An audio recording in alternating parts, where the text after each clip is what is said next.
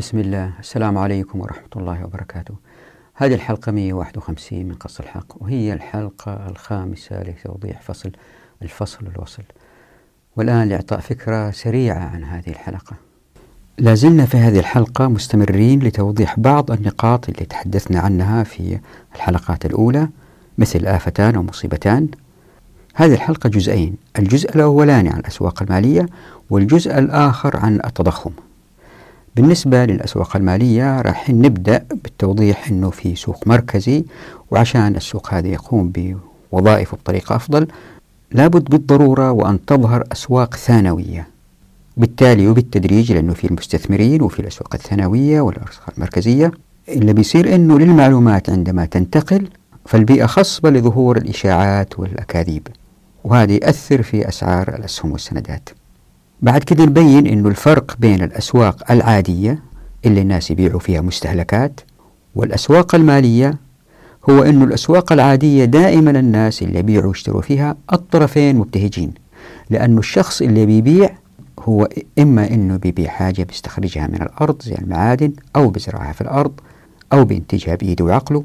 في جميع الأحوال اللي يبيعه بيوجد شيء مكانه بينما في الأسواق المالية النبع ليس دائما متجدد كما هي المعادن من الأرض أو المنتجات من المصانع.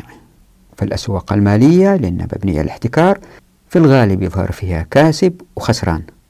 بينما في الأسواق العادية اللي هي تبيع مستهلكات في جميع الأحوال الطرفين كسبانين.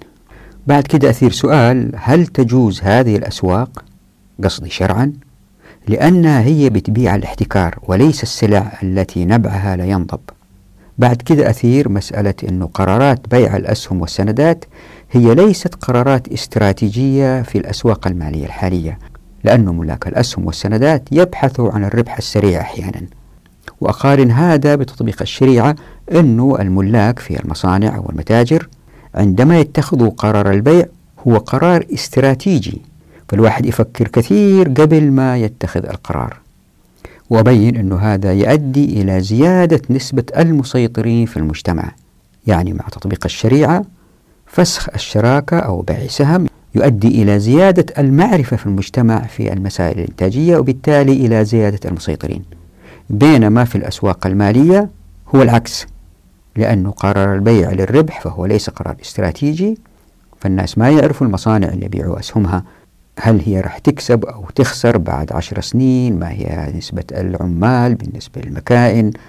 ما هي طبيعة الأسواق مستقبلا؟ وما إلى ذلك. فبالتالي الأسواق المالية تزيد من تجهيل الأفراد وهذا يؤدي إلى تقليل نسبة المسيطرين في المجتمع. يعني راح نقارن بين الشريعة والرأسمالية في الفسخ للشراكة. هل هي مستويات ظلم أو نقاط عدل؟ بعد كده وضح مسائل منها أن المستثمرين بحاجة في العادة لتسيير الأسهم للحصول على النقد.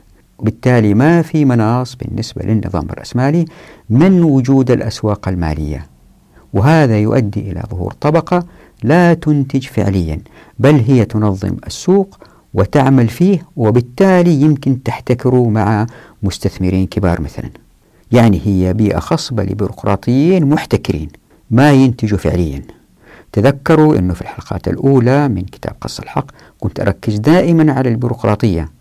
وقلنا في إنتاج مباشر إنتاج غير مباشر. هنا في هذه الأسواق المالية مثال جيد على الناس إلا ياكلوا يشربوا ويعيشوا في ترف من غير أي إنتاج. بعد كده أبين أنه هذه الآفة كثير من الاقتصاديين في العالم الغربي يعرفوها فهم على إدراك بمضار السوق اللا أخلاقية. فيثير سؤال هم ما الحل؟ فذهب بعض منهم إلى زيادة الأنظمة والقوانين للسيطرة على هذه الأسواق. فأبين أن هذه الأنظمة والقوانين عندما تزداد هي تؤدي إلى تجهيل أكثر الناس لأنها بزيادتها تزداد تعقيد وبالتالي يزداد جهل الناس وبكذا تزداد احتمالية استغفالهم وسرقة استثماراتهم. بعد كذا نتحدث عن التضخم إنه ظلم والتضخم هي مسألة معروفة لكل طلاب الاقتصاد بالنسبة لهم ألف باء.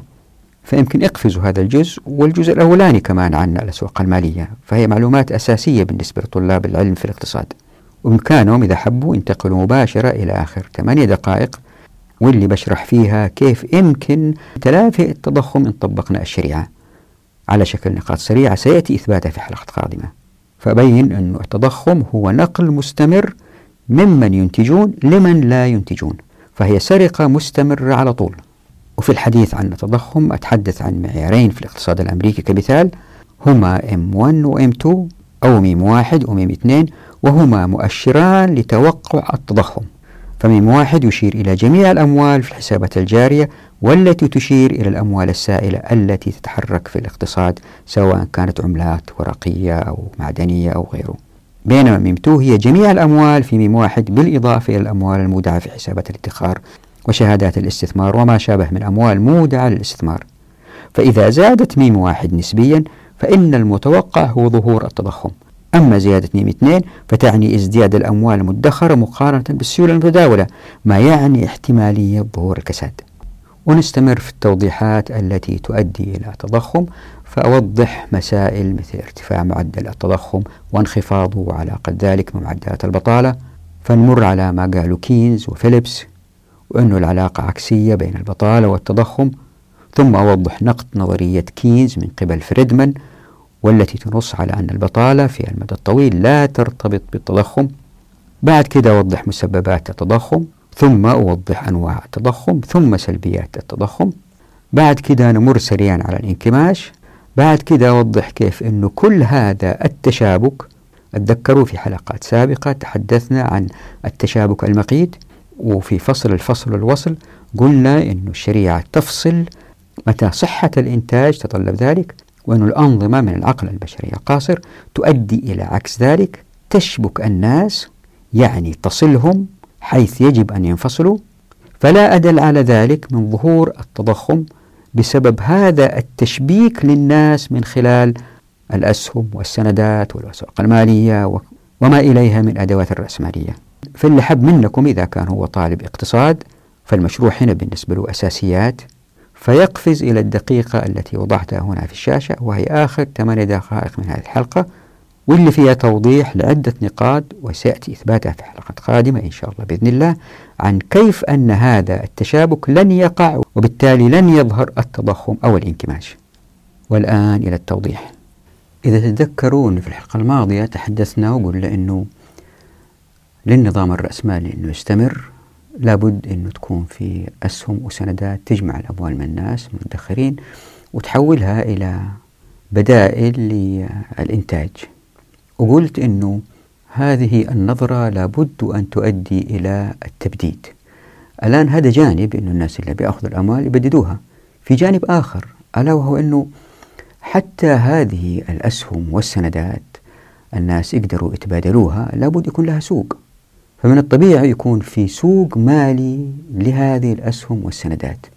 وإذا كان في سوق مالي مركزي من الطبيعي جدا أن يكون في أسواق ثانوية لأنه السوق الواحد هذا المركزي. ما يمكن يغطي خدمات جميع الناس اللي هم في أنحاء مختلفة وأسهم لشركات كثيرة. فهذه مشكلة فحتى الجميع يستطيع أن آه، يحصل على ما يريده من بيع الأسهم أو شراء أسهم في سوق مركزي وفي أسواق ثانوية. وبكده بالتدريج الشخص اللي بيشتري الأسهم بيبتعد عن المركز. وبيظهروا ناس لخدمة هؤلاء اللي يبيعوا ويشتروا الأسهم. هم أيضا بعيدين عن المركز. الآن إيش اللي بيصير؟ شوية شوية بتظهر طبقة بيروقراطية ما تنتج فعليا. والمشاكل أيضا التي تؤدي إلى التأثير على الاقتصاد سلبا هو الآتي.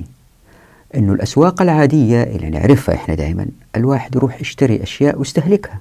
فهي لشراء المستهلكات واحد ياخذ حاجة أما يأكلها ولا يلبسها ولا يركبها ولا ويبليها أو يبيعها مستخدمة الآخرين. لكن مع الأسواق المالية هي لها هدف واحد ألا وهو أنه الواحد يشتري الأسهم والسندات ويخليها عنده الفترة وبعدين يبيعها تاني. أو يستنى ألين حين موعد سدادها كما في السندات وخلال هذه الفترة ما ما يتأخر في بيعها إذا جاء واحد يبغى يشتريها.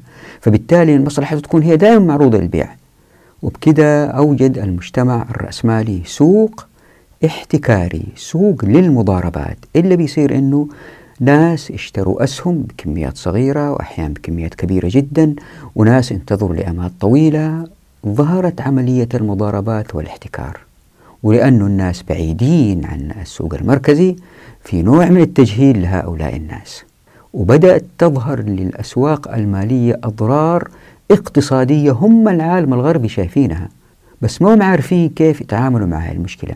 يعني لأكثر من 150 سنة الآن والعمليات هذه اللي هي مضاربة احتكار مستمرة بسبب الأسواق المالية.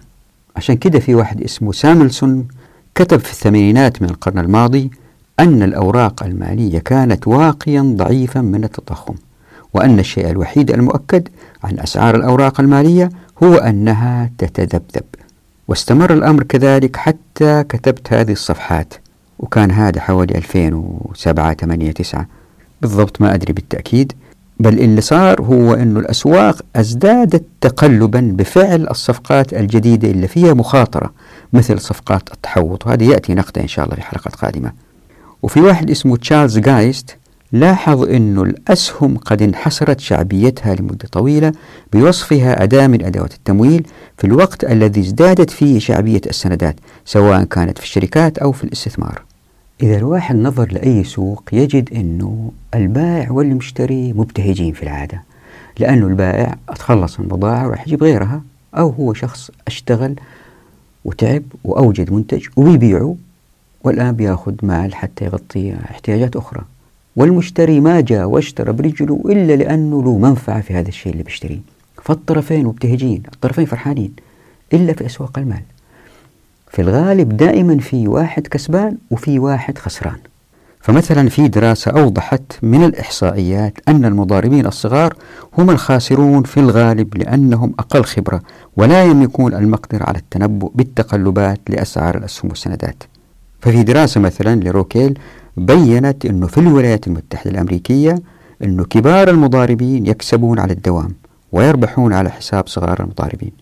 واللي وصل إليه باحث آخر اسمه بلير هو أنه 75% من عموم المضاربين خسروا أموالهم لمن هم أكثر خبرة. هكذا يزداد الفقر تخندقا. يعني هذه الأسواق المالية وكأنها ملعب للقمار. بالنسبة لي أنا هي القمار المنهي عنه شرعا. يعني يمكن الناس ما يفقوا على هذا الكلام لكن هو بالنسبة لي أنا قناعتي هو القمار المنهي عنه شرعا ليه؟ لأنه مقابل كل واحد بيكسب في الغالب في واحد بيخسر السؤال الذي أريد أن أثيره وما عندي جواب له هذه تحتاج علماء في الشريعة متخصصين في الاقتصاد يجاوبوا على هذه عندهم إلمام كامل بالفقه السؤال هو هل الربح من هذه الأسهم حلال؟ هذا سؤال محيرني طبعا في الوضع الحالي لأنه مما عمت به البلوى الكل يقول هي حلال لأنه واحد اشترى حاجة وباعها وبالتالي كسب أو خسر هو خاطر زي أي سلعة الواحد بيشتريها. لكن حسب كتاب قص الحق في فرق ليه الفرق بالآتي. الناس لما اشتروا سلع هم بيشتروا من ناس آخرين وبيدخلوا الفرحة في قلوبهم لأنه ذاك إلا باع في الغالب باع منتج تعب عليه زي المزارع اللي زرع قطف باع ويعرف إنه راح يزرع ويقطف ويبيع زي اللي بيحلب البقرة. بيحلبها بياخد حليبها ويبيع ويعرف إنه بكرة راح يحلب زي الشخص اللي ياخد معادن من تحت الأرض. بيستخرج المعادن ويعرف إنه المعادن ما تخلص وراح يخرج ويخرج. مع كل بيعة مع كل بيعة كل هؤلاء بيفرحوا. حتى اللي بيصنعوا بياخدوا المواد الأولية بيصنعوا بيشغلوا عقولهم أياديهم بينتجوا منتج بيبيعوه. يجي التاجر بياخدها هو بياخذ منتج ويبيع منتج دائما في انتقال لمستهلكات من إيد لإيد لأنه في منفعة بكذا للجميع لكن مع الأسهم الناس اللي جالسين يحتكروا ويضاربوا ويستغلوا الفرص للبيع متى ما السعر شوية يطلع إيش بيبيعوا؟ منفعة؟ بيبيعوا احتكار والأسوأ هو أنه بتتكون طبقة في المجتمع ما تنتج جالسة تنتهز الفرص حتى تأذي الآخرين. ليه؟ لأنه الكل يتضرر من عموم الناس. قلة اللي بيستفيدوا بيأخذوا الأموال هذه بيشغلوها بيبددوها. والآخرين المتاجرين بهذه الأسهم وتلاعبوا فيها ويسووا مؤامرات بين بعض وهذا شيء معروف. بيلعبوا بأسهم الناس اللي هم ما عندهم خبرة وجالسين بعيدين عن هذه الأسواق. وبيأتمنوا هؤلاء اللي هم بيضاربوا لهم ويعطوهم المعلومات بيع لا تبيع. الآن في زمن الحاسب الآلي الناس يقدروا يدخلوا مباشرة على الأسواق. لكن ما عندهم خبرة ويضيعوا بالإضافة إلى أن نفوسهم محروقة. طول وقتهم جالسين على أعصابهم. كسبت ما كسبت. خسرت ما خسرت. وكل هذا لأنه أبواب التمكين مغلقة في الموارد والموافقة والمعرفة. في طائفة من الناس عندهم فائض مالي. استثمروا بهذه الطريقة. ما يقدروا يستثمروه إلا بصعوبة لأنه إنتاج سلعة ما من خلال مصنع أو مزرعة وإلا يكون أبواب الولوج إليها مقفلة لأن أبواب التمكين مقفلة في الموارد والموافقات والمعرفة. فشتان بين الحالين اللي يبيعوا أشياء بينتجوها أو يبيعوا منتجات الآخرين عشان تستهلك وبين اللي يبيعوا رؤوس أموال. ناهيكم عن أنه كل هذا كوم وكل هذه الأسهم شغالة في الغالب في شركات تتعامل بالربا. وهذا موضوع آخر يأتي إن شاء الله تفصيله في حلقة قادمة موضوع الربا.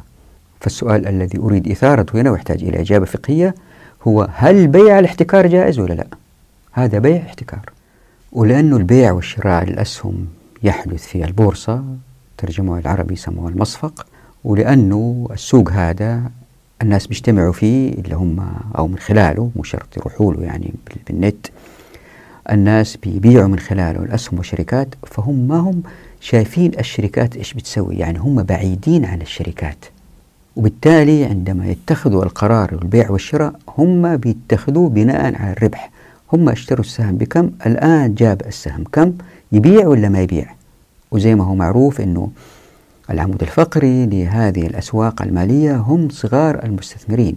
بلغ عددهم مثلا في فرنسا 6 مليون مضارب عام 2009 يعني عشر السكان فهؤلاء المضاربين ما يعرفوا بالضبط الشركات هذه اللي هي بيبيعوا أسهمها ويشتروها؟ هل هي شركات لها إنتاج يفيد المجتمع مستقبلا؟ كم نسبة العاملين فيها الإدارة هي تستهلك إيش من مواد؟ هي بتلوث البيئة ولا لا؟ هي بتفيد مجتمعهم من ناحية عسكرية ولا من ناحية زراعية ولا صناعية؟ هي بتفيد كمراكز أبحاث المستقبل للأمم اللي هم عايشين فيها؟ ما يعرفوا كل هذا. قراراتهم ليست قرارات استراتيجية في البيع والشراء. هي قرارات للكسب السريع للمال. وبكذا في تجهيل تام لأفراد المجتمع للي صاير في الحركة الاجتماعية الإنتاجية إلا من خلال الدعايات والكذب والشائعات وما إلى ذلك. وهذا يختلف تماما عن الشراكة زي ما شفنا في الفصل السابق في الإسلام إذا كان طبقنا الشريعة أنه الأفراد اللي هم يحملوا رؤوس أموال الشركات في الغالب ناس اشتغلوا في الشركة أو ناس عيونهم على الشركة وقريبين منها جدا. فبرغم أنه قرار الفسخ في الشركة يعني الواحد يمكن يترك نصيبه ويروح لشركة ثانية فيبيع أسهمه في هذه الشركة قرار سهل جدا لأن الفسخ سهل جدا زي ما شفنا في فصل الشركة. لكن الوصول للقرار جدا صعب. ليه؟ لأنه الإنسان يفكر في المسألة مرارا وتكرارا. زي مثلا الطلاق في الإسلام آه، لفظ سهل جدا لكن الوصول للقرار جدا صعب. ففي شيئين مختلفين. الوصول للقرار وتنفيذ القرار. في الشريعة تنفيذ القرار سهل جدا حتى الناس يرتاحوا نفسيا. الوصول للقرار الإنسان يفكر حتى يتخذ القرار المناسب. وبالتالي كل ما زاد عدد أفراد الناس في المجتمع اللي يفكروا بحرص ومليا لاتخاذ القرار المناسب. هم يفسخوا العقد ولا لا؟ يفسخوا الشراكة ولا لا؟ كل ما زاد عددهم كل ما يعني هذا أنه الشركات بيدفعها المجتمع للمصلحة. أقصد مصلحة مجموع الأمة. فالشركات اللي فيها مصلحة للأمة لأنه هي بتكسب ومكسبها فيها مصلحة للأمة لأنه البيئة الأكبر بيئة نظيفة. لاحظوا يمكن شركات تكسب لأنه البيئة الأكبر بيئة فاسدة زي شركات الدعارة. شبكة الدعارة مثلا تكسب في بيئة فاسدة. لكن إذا كان المجتمع نظيف لازم نربط المسائل مع بعض. تذكروا مرة تحدثت عن أنه في الخطط الولائية وقلت أنه, إنه الناس مش زي العالم الغربي يصوتوا من خلال أوراق لا يصوتوا بالصلاة في المسجد فيختاروا الإمام الأفضل لأنه الإمام اللي مش كويس الناس ما يصلوا وراه. يروحوا المساجد الثانية. فما يستمر. الإمام إذا كانت قراءته ما هي جيدة إذا كان ما عنده حكمة في تدبير أمور المجتمع اللي من حوله يصلح بين الناس وكذا ما يستمر. وإذا استمر يبقى في هذا المكان ما يرتقي يطلع فوق. لمسجد آه، جمعة مثلا. هذه وضحتها على السريع لكن تأتي إن شاء الله في فصل الحكم. فاللي بيصير إنه المجتمع كله راشد المجتمع كله صالح. في هذه البيئة لما يكثروا الأفراد اللي هم يتخذوا القرارات بعد تأني للفسخ في الشركة أو الاستمرار فيها معناته أنه أفراد المجتمع اللي عندهم رؤوس أموال وهم شغالين في الشركات بأنفسهم شركة مضاربة شركة عنان شركة وجوه شركة أبدان هؤلاء كلهم بيدفعوا المجتمع لاتخاذ القرار السليم. بينما في المصفق أو في الأسواق المالية في تجهيل تام لهؤلاء لأنه يبغوا الربح السريع. فالبيع والشراء ما هو مرتبط أبدا بصلاح المجتمع. الواحد يبغى ربح يروح يشتري ببساطة شركة آه، تنتج آه، أسلحة تدمر الشعوب الأخرى. زي مثلا في السويد في شركات تنتج أسلحة تبيعها للدول النامية عشان حكام هذه الدول يسحقوا الشعوب. هي دولة تدعي الديمقراطية لكن هي توجد أدوات حتى الديمقراطية ما تظهر في دول أخرى. ولها أسهم تنباع. فالسوق حاضن للشر في المجتمع الرأسمالي. وفي الوقت ذاته إذا واحد من العالم الغربي في النظام الديمقراطي حاول أنه هو عضو في الشركة وعضو فاعل يعني حاول أن يخرج من الشركة في محامين وفي مشاكل كثيرة وليس ببساطة يفسخ كما في الشريعة. يعني في مستويات ظلم وليس نقاط عدل زي ما وضحت في حلقات سابقة. كل ما تفكروا في هذه المسائل تجد الفرق الهائل في مصلحة البشرية بين النظام الرأسمالي وما تؤدي إليه الشريعة. وراح تشوفوا مزيد من الإثباتات إن شاء الله. طبعا العالم الغربي العالم الديمقراطي ليس كله سيء في ناس مهتمين بمصلحة الأمة عندهم أخلاقيات ويكتبوا في هذه المسائل ويوضحوها ويبرزوها. فهنالك باحثين يصروا على أن الأسواق المالية الثانوية كفكرة هي أسواق لا أخلاقية. لأنها تعمق روح الكسب الفردي والسريع دون أدنى زيادة إنتاجية للمجتمع. فزي ما يقول المحللين أن هذه الأسواق بالذات الثانوية هي من أهم أسباب تفاقم الأزمة المالية الأخيرة التي حدثت بسبب الرهن العقاري. هذه يأتي تفصيلا إن شاء الله في حلقة قادمة فمن الطبيعي أن المستثمرين لن يقبلوا على شراء الأسهم إن لم يتمكنوا من تسييلها وتحويلها إلى نقد متى أرادوا. وهذا ما يتم إلا في أسواق المال وهنا الإشكالية الجذرية. يعني لا يوجد حافز للاستثمار إلا بالتسييل للسندات والأسهم في معظم الأحوال وما في بالتالي حيلة لبيعها إلا في الأسواق المالية في الغالب.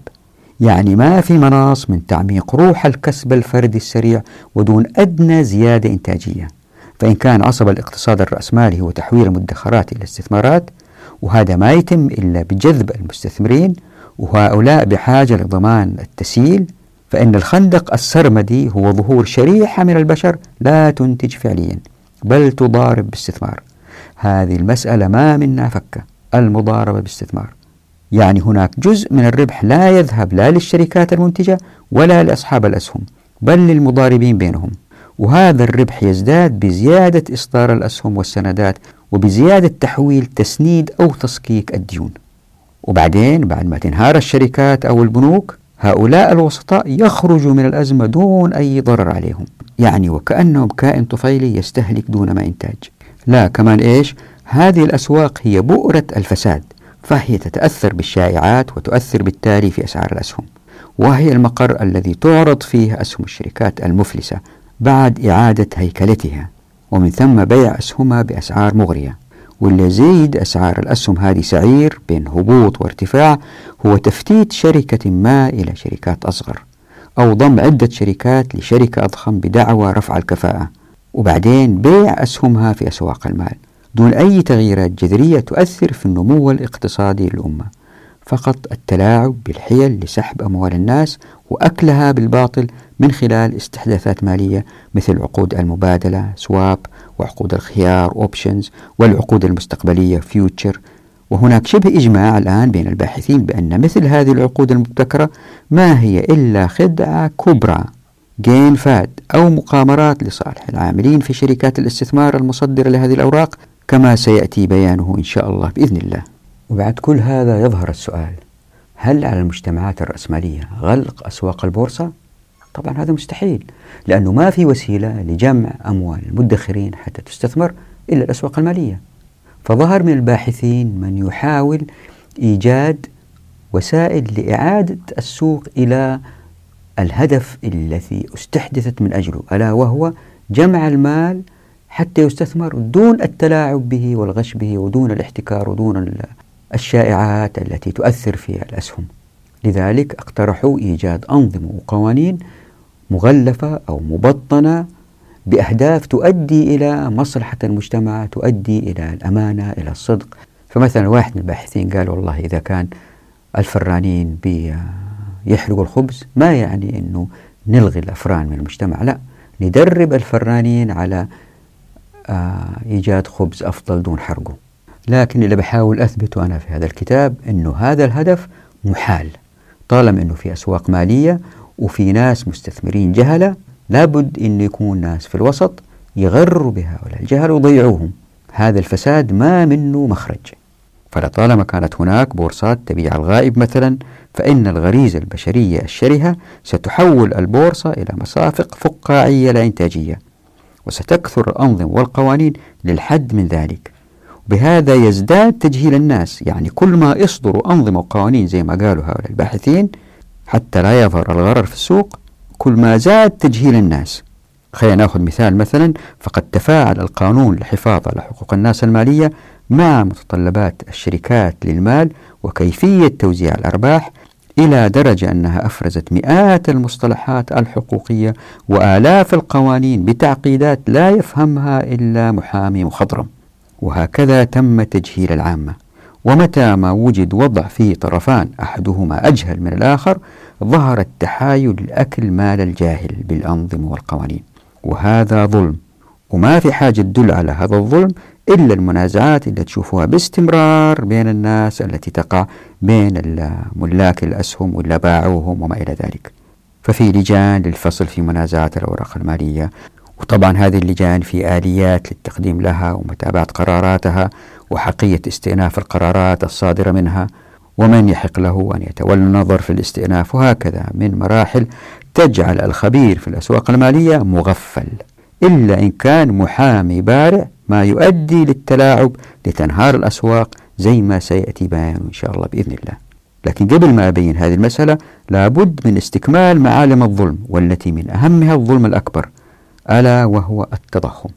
خلينا الآن ننظر لبعض تعريفات ومظاهر التضخم واللي منها تستنتجوا أنه في نقل مستمر للثروات من الناس اللي يشتغلوا. وينتجوا زي المزارعين العمال المهندسين الأطباء الناس اللي يشتغلوا في المراعي الناس اللي يشتغلوا في المصانع. في نقل مستمر للثروات منهم للي هم يملكوا آه الأموال يؤجروها يعني أصحاب رؤوس الأموال. وللي يعتقدوا أنه بنظم المجتمع البيروقراطيين اللي هم يشتغلوا في الدولة والشركات كإداريين. وهذا النقل المستمر دائما لهذه الأموال من اللي ينتجوا للي ما ينتجوا هو ظلم. ليه؟ لأنها سرقة والسرقة ظلم. في معيارين في الاقتصاد الأمريكي مثلا لتوقع التضخم هما M1 و M2 وخلينا نترجمهم إلى ميم واحد وميم اثنين. فالمعيار ميم واحد يشير إلى جميع الأموال في الحسابات الجارية والتي تشير إلى الأموال السائلة التي تتحرك في الاقتصاد سواء كانت عملات ورقية أو معدنية. بينما M2 هي جميع الأموال في M واحد بالإضافة إلى الأموال المودعة في حسابات الادخار وشهادات الاستثمار. وما شابه من أموال مودعة للاستثمار. فإذا زادت ميم واحد نسبيا فإن المتوقع هو ظهور التضخم. أما زيادة ميم اثنين فتعني ازدياد الأموال المدخرة مقارنة بالسيولة المتداولة ما يعني احتمالية ظهور الكساد.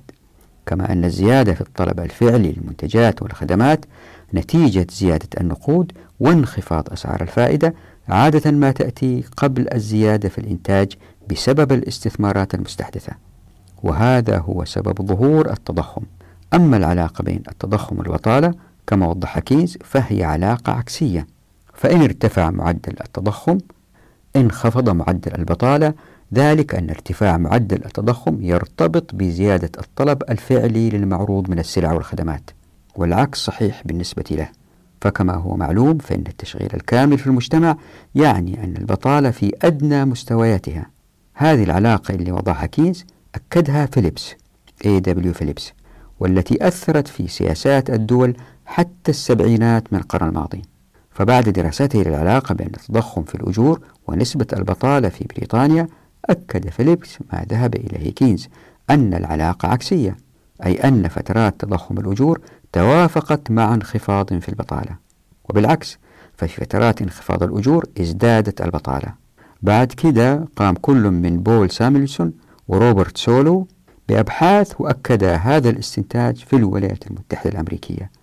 إلا أنهما ركزا على دراسة العلاقة بين البطالة وارتفاع الأسعار وليس الأجور.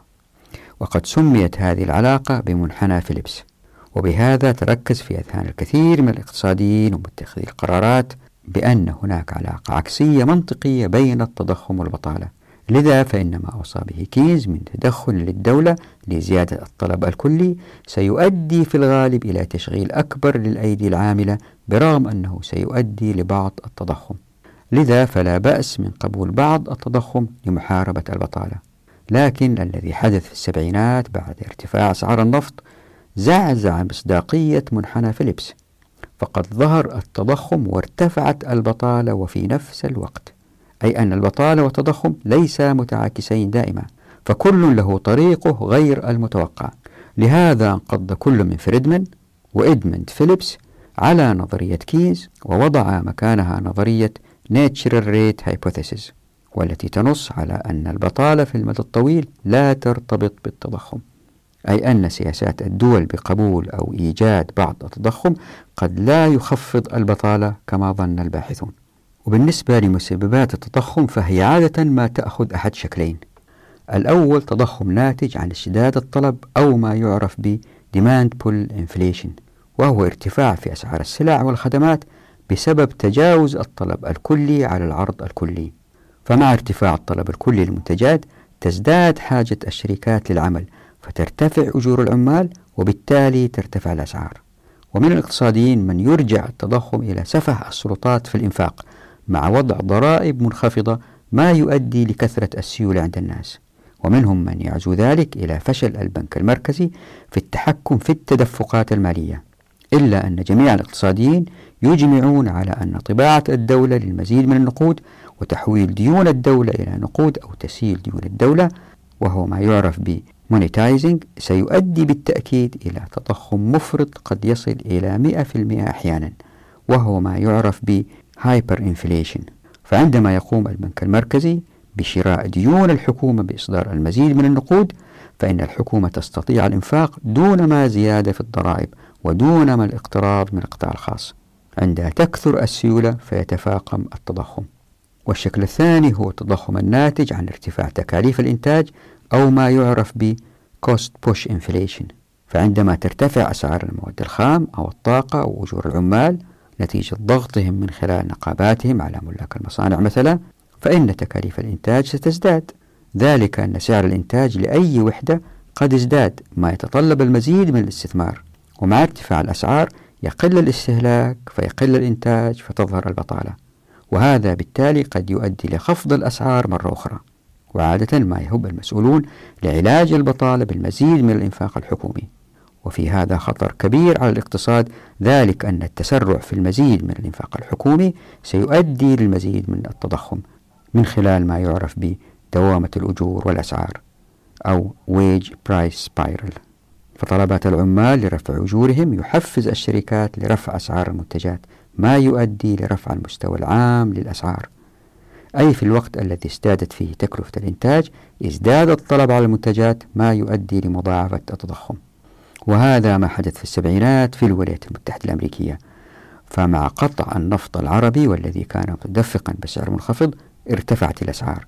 وعندها وبدل ترك المسألة دون تدخل ليأخذ الارتفاع في أسعار النفط مجراه تدخلت الحكومة بالمزيد من الإنفاق ما أدى لتفاقم التضخم. أي وكأنك تحاول إطفاء حريق زيت في قصعة بسكب الماء عليه فيزداد اشتعالا كما يقول بعض الاقتصاديين. وللتضخم أنواع. منها التضخم العادي أو الزاحف وهو المنتشر عادة بسبب زيادة عدد السكان أو تخلف القطاع الإنتاجي عن مواكبة حاجات المجتمع أو بسبب إصدار نقود دون غطاء. وهذا النوع من التضخم بطيء إلا أنه مستمر وهو أساسا مطاردة أموال كثيرة لسلع أقل. وتداخل هذا النوع من التضخم مع ما يعرف بتضخم التكاليف والذي عادة ما يظهر بسبب زيادة التكلفة. أما التضخم المكبوت فهو عادة ما يحدث بسبب سيطرة الدول على القطاع الاقتصادي إن كان النظام السياسي مستبدا كما في الدول الاشتراكية وذلك بمنع رفع الأسعار على الجهات المنتجة. وعندما تزداد السلع ندرة بسبب زيادة الطلب أو بسبب تدني سعر النقد لأن الدولة تصدره دون غطاء ستكثر السيولة التي تطارد منتجات أقل. وحتى تحافظ الدولة على الأسعار تحت سيطرتها قد تلجأ إلى تحديد توزيع السلع من خلال تحصيص نصاب كل فرد. وهكذا يتراكم الفارق بين سعر الدولة وبين ما يمكن أن تصل إليه السلعة في السوق الحرة. وفجأة إن أطيح بالدولة أو قررت الدولة تغيير سياستها التحكمية فإن الطلب الكبير على السلع سيرفع الأسعار فيظهر تضخم فجائي حاد. ومن أنواع التضخم التضخم الجامح ويحدث عادة عندما تفقد النقود قوتها كمخزن للقيمة والتي عادة ما تحدث بعد الحروب أو عند الانتقال من نظام مالي إلى آخر. وفي مثل هذه الحالات فإن الدولة تعتبر هي المسؤول الأول عن هذا التضخم لأنه وقع بسبب عدم تمكن الدولة من التعامل مع التضخم من خلال إصدارها نقودا بلا غطاء. ومن مظاهر الظلم في التضخم المعروفة خسارة الدائنين واستفادة المدينين على الدوام. ذلك أن الديون تسدد عن طريق نقد لأثمان السلع والخدمات التي ارتفعت أسعارها. فإن كان المدين عاملا مثلا فإن عليه العمل لمدة أقل لتسديد دينه بسبب ارتفاع الأسعار. لهذا فإن جميع المدينين يكسبون عند ارتفاع الأسعار. وطبعا للتضخم سلبيات كثيرة فالتضخم ليس هو فقط ارتفاع أسعار المستهلكات. لا تجعل التجار والصناع في تخبط أحيانا فهي تؤثر على أسعار المساكن وتؤثر على أسعار نقل المواد. فالتجار والصناع ما يعرفوا المستقبل كيف يمكن يكون فيحتاطوا فيذهبوا إلى تطرف في تقدير كل شيء مستقبلا. فيرفعوا الأسعار في الأشياء اللي يمكن رايحين يعني يتوقعوا أنهم يستخدموا مستقبلا أجهزة معدات كبيرة. فيسعر فيرفعوا أسعارها في توقعاتهم وبالتالي تؤثر هذه أيضا على منتجاتهم لأنهم بيتوقعوا أسعار عالية مستقبلا يضعوا ميزانيات عالية وبالتالي منتجاتهم الحالية الآن راح تصير مرتفعة في أسعارها بالإضافة إلى أنه أخلاق الناس تتغير لأنه عندما الشركات تفصل بعض الموظفين لأن الأسعار بترتفع وتريد أن تقتصد في النفقات هؤلاء الموظفين عندما ينفصلوا سلوكياتهم وعلاقاتهم مع الآخرين تتأثر نوعا ما. وحتى عموم أفراد المجتمع اللي هم متمتعين بنوع معين من الإنفاق عندما ترتفع الأسعار وهم بنفس الدخل يشعروا بنوع من الضيق وهذا يؤثر فيهم نفسيا وفي سلوكياتهم. ولأنه من أهم مظاهر التضخم فقدان القوة الشرائية للعملة النقدية إلا بيصير أنه عند ما العمال يتضرروا في مستهلكاتهم يبدأوا يتجمعوا يبدأوا يتحزبوا يبدأوا يسووا إضرابات يبدأوا يسووا مشاكل حتى يرفعوا الأجور. بالتالي تضطر الشركات أنها ترفع الأجور والدولة أنها ترفع الأجور. عندما ترتفع الأجور تزيد التكلفة الإنتاجية فترتفع أسعار المستهلكات. ويبقوا الأجور وأسعار السلع يتسابقوا بين بعض. مرة هذا يسبق مرة هذا يسبق. وهذا يعني أن العمال دائما في ضغط نفسي وهم الأكثرية في المجتمع فهم في ضغط نفسي من هذا السباق بين أسعار المستهلكات ومقدرتهم المالية. وبالتدريج الناس يفقدوا الثقة في العملات فيحاولوا يتخلصوا منها بسرعة لشراء أشياء يمكن تفيدهم مع الزمن مثل عقار صغير. فتصير السمة هي التخلص من النقد بأسرع وقت ممكن. ولأن المجتمع الاقتصادي الرأسمالي مقسم إلى ثلاث طبقات هم المنظمون والعمال والرأسماليون زي ما قال كينز. فإن ارتفعت الأسعار فإن من أوائل المتضررين العمال. ذلك أنهم سيشترون مستهلكات أقل لأن دخلهم ثابت. بينما الاستفادة تذهب لبعض الملاك وبعض المنظمين لأن التكاليف الإنتاجية ثابتة لأنها في الغالب مرتبطة بعقود طويلة الأجل. مثل عقود العمل وشراء المواد الأولية وإيجارات المحال والمباني ونحو ذلك. أليس في هذا ظلم واضح من طائفة على أخرى؟ ولعل من مفارقات التضخم هو أنها قد تبدأ من لا شيء اقتصادي إلا مخاوف وتوقعات الناس. فالخوف من التضخم أو توقع حدوثه قد يؤدي إليه. ذلك أن الخائفين من التضخم سينفقون أكثر مما يدخرون. فتقل الأموال القابضة للإقراض فترتفع أسعار الفائدة فترتفع تكلفة الإنتاج فترتفع أسعار السلع فيطالب العمال بزيادة في الأجور. وهكذا يستمر التضخم. أي أن التضخم هو بسبب ارتفاع تكاليف الإنتاج غير المبررة. لذا فإن متخذي القرارات دائمي التهدئة للجمهور حتى لا يظهر التضخم من غير داع. وقد يتدخل البنك المركزي أحيانا برفع نسبة الفائدة الربوية لتلافي التضخم. أريدكم أن تتفكروا في وضع يكون فيه فرد واحد في وظيفة يؤثر من خلاله على اقتصاد قارة بأكملها. تخيلوا هذا الوضع.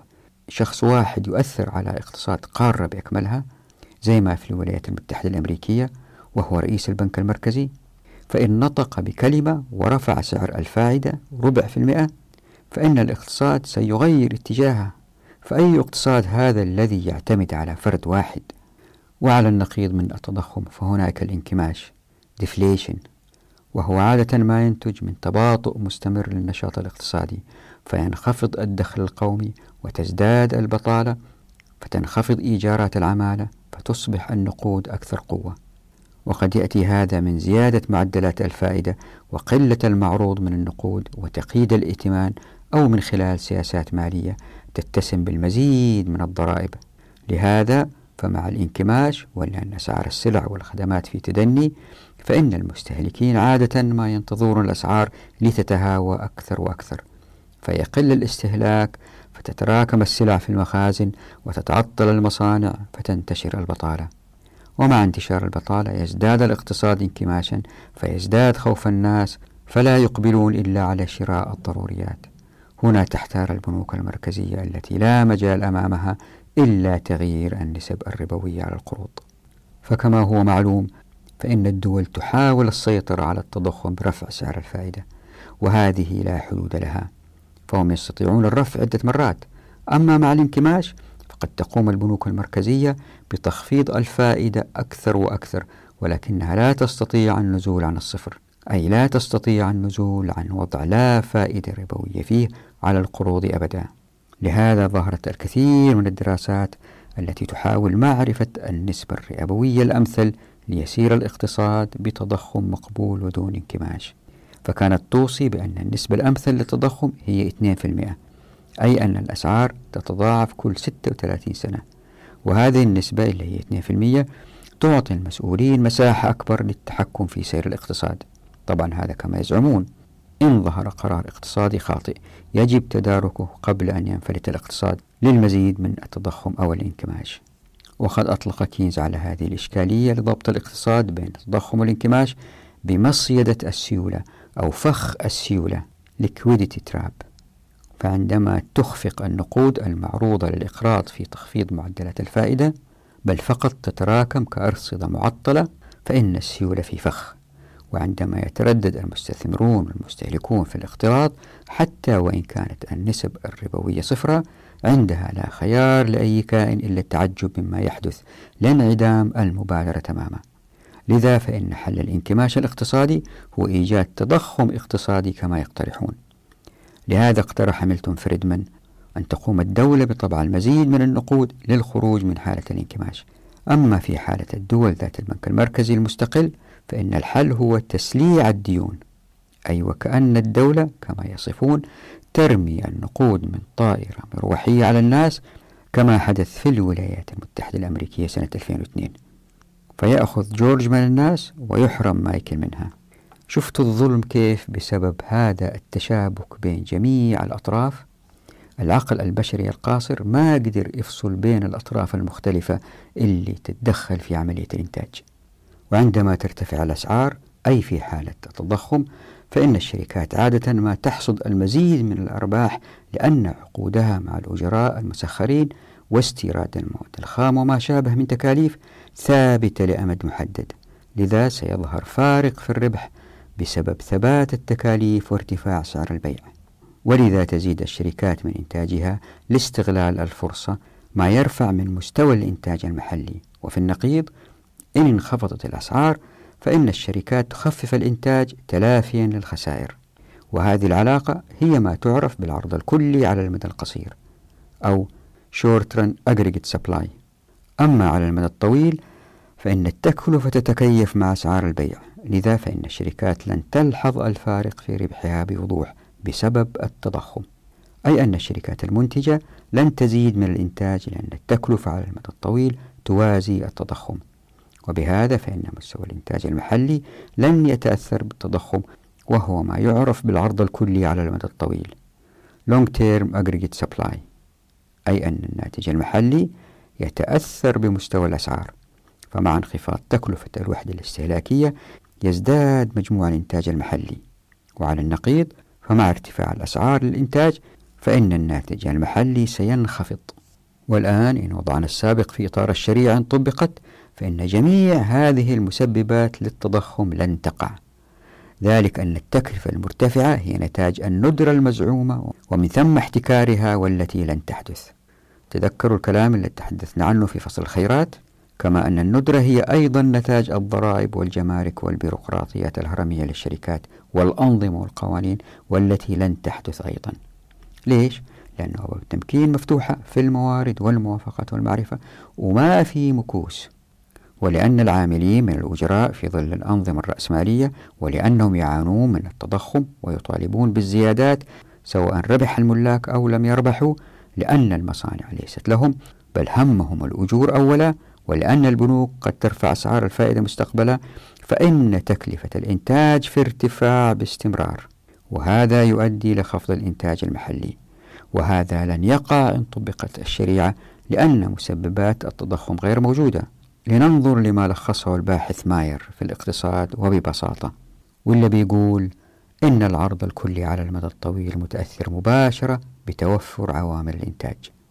فإن توفرت الأرض والعمالة ورأس المال والمقدرة على التنظيم والإبداع entrepreneurship عندها فإن العرض الكلي على المدى الطويل سيزداد. أما النقصان في هذه العوامل الإنتاجية فسينقص من العرض الكلي على المدى الطويل. والزيادة في العرض الكلي على المدى الطويل يوصف على أنه نمو اقتصادي. أما النقصان في العرض الكلي على المدى الطويل فيوصف على أنه انحسار اقتصادي. ويمكن الأمثلة على ما قاله هو حال الدول الاشتراكية. سوريا مثلا دولة غنية بمواردها وفقيرة باقتصادها أيام حزب البعث. ويمكن هنا الواحد يسأل ولكن كيف ينمو الاقتصاد وتزداد المنتجات دون تضخم؟ فهذا أمر محال. الجواب باختصار إن نمت المنتجات مع نمو النقد لأنه لا اختلاق للثروة فلا إشكالية. أما إن سبق أحدهما الآخر فعندها ستظهر الإشكالية كتضخم أو كانكماش. فإن كان التضخم هو ارتفاع الأسعار بسبب الندرة في المنتجات والخدمات فإن هذا لن يقع إن طبقت الشريعة لأن الموارد والموافقات والمعرفة متاحة للجميع. فالوفرة هي السمة لأن الموارد متاحة للجميع من مواد خام ولأنه لا عقبات تخنق الإنتاج مثل موافقات الدولة. وهذه سيأتي توضيحها إن شاء الله في الفصل بعد القادم في فصل الموافقات. ولأن المعرفة مشاعة وهذه سيأتي توضيحها إن شاء الله في فصل المعرفة. لكن اللي حب منكم في في بحث بعنوان براءة الإسلام من براءة الاختراع. وضعت رابطه في صندوق الوصف وهو جزء من فصل المعرفة. يمكن اقرأوا إذا حبيتوا.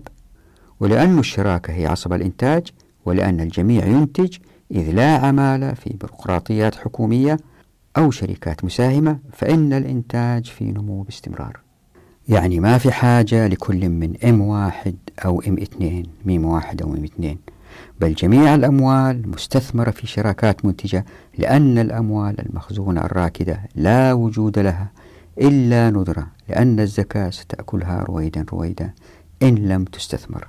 طبعا في هذا دافع للناس الاستثمار كما أن الأموال المستثمرة ليست في بنوك لتربح دون ما مخاطرة. وبهذا فإن التوزيع لفائض المجتمع النقدي هو الأعدل لأنه من نصيب كل من جاهد وعمل. ولأن الكل يجاهد ويعمل إذ لا مجال للكسب إلا بالإنتاج إذ لا موظفين متنفذون فإن كل ربح يأخذه الناس يذهب مباشرة للاستثمار مرة أخرى فيدور المال باستمرار أي لا تعطيل للثروات أي أن الزيادة في الطلب الفعلي للمنتجات والخدمات تنمو مع نمو الإنتاج لأن النقود في زيادة مضطردة وثابتة مع نمو الإنتاج لأنه لا فوائد ربوية تسحب الفائض ليخزن ثم ليخرج للإخراج متى ارتفعت الفائدة. فالنقود متوافرة على الدوام لأنه لا مخازن لها أي لا بنوك لخزن الأموال لآماد مجهولة تعتمد على نسب الفوائد الربوية ولا بنوك تختلق الثروة. وهذه سيأتي توضيحها إن شاء الله بإذن الله. ولا سلطات لطبع النقود. ونفس الشيء ينطبق على العلاقة بين التضخم والبطالة. فلأن الكل يعمل لأن الأبواب مفتوحة للجميع ولأن الاستثمارات ليست فقط بأيدي أصحاب رؤوس الأموال إذ لا وجود لهم. والذين عادة ما يستثمرون أكثر متى انخفضت نسبة الفائدة فإنه لا بطالة. وبالنسبة للعلاقة بين البطالة ومستوى الأجور فلأن أبواب التمكين مفتوحة فإن الأجور أعلى ما تكون وباستمرار بسبب ندرة الأيدي العاملة. وبهذا لا بطالة قط في المجتمع المسلم إن طبقت الشريعة. ولأنه لا تدخل للدولة التي لا مال لها تذكروا فصل دولة الناس ولأنها لا تستطيع التلاعب بالاقتصاد من خلال الاستثمارات مرة لتسريع الاقتصاد وحجبها مرة أخرى لكبحه كما يقول كينز. فإن الاقتصاد في استتباب على الدوام. لذا فإن المستثمرين يقدمون على المزيد من الاستثمارات بينما الأيدي العاملة الجديدة من كل جيل تدخل سوق العمل شراكة أو العمل كأجراء وبأجر مرتفع ثم بعد كسب الخبرة يبدأون شراكاتهم الجديدة فيزداد الإنتاج. وهكذا فإن مسببات التضخم لا وجود لها لأنه لا اشتداد مفاجئ على الطلب من جهة ولا ارتفاع في تكاليف الإنتاج لأن الموارد متاحة للجميع من جهة أخرى. بينما الضرائب لا وجود لها أصلا بل زكاة معلومة واضحة ومستمرة ويستطيع الجميع التهيؤ لها. وبالطبع فلا بنوك تتحكم في التدفقات بل تناقل للأموال بين الناس. فالمبدأ هو إذن حركة للأموال وليس تحريك للأموال. تذكروا تحدثنا في السابق عن الفرق بين التحريك والحركة ولأن الدولة لا تسيطر على الاقتصاد فلا وجود بالتالي لتضخم زاحف أو تضخم مكبوت أو تضخم جامح أو أي نوع آخر من أنواع التضخمات. أما بالنسبة للانكماش فهو لن يظهر أيضا أبدا لأن معظم ما هو متاح من منتجات هو من الضروريات وهذه مرت بنا في فصلي القذف بالغيب والشركة. فمع ظهور أي خلل اقتصادي فإن الناس عادة ما يتراجعون عن شراء الكماليات وحتى الحاجيات أحيانا. أما الضروريات فهي تستهلك على الدوام فإن كانت معظم المنتجات من الضروريات لأن المجتمع في رقي أي أن الطلب عليها مرتفع ومتزن فإن إنتاجها لابد أن يكون مرتفعا ومتزنا دون ما المرور بدورات تتأرجح من النقص والزيادة كالإقبال على الكماليات التي تتأرجح باستمرار. ولكل هذا فلا مجال للعامة للتأثر بالشائعات التي تؤثر في الاقتصاد لأنه لا أسواق للأسهم ولا للسندات. ولا خطط تلائم المدى القصير بل الجميع يعمل بذهنية إنتاجية تتزايد على المدى الطويل. ويمكن لاحظت من السابق أنه يستحيل على العقل البشري القاصر أنه يفكر في إيجاد نظام اقتصادي من غير الربا. الربا هو كل شيء. وحتى نظامهم استمر رضيوا بنوع بسيط من التضخم حتى لا يظهر الكساد. طبعا الموضوع ما انتهى حتى أقنعكم لا زلنا مستمرين. إن شاء الله ففي الحلقة القادمة إن شاء الله نتحدث عن الربا إن شاء الله بنوع من التفصيل. نراكم على خير في أمان الله ودعواتكم.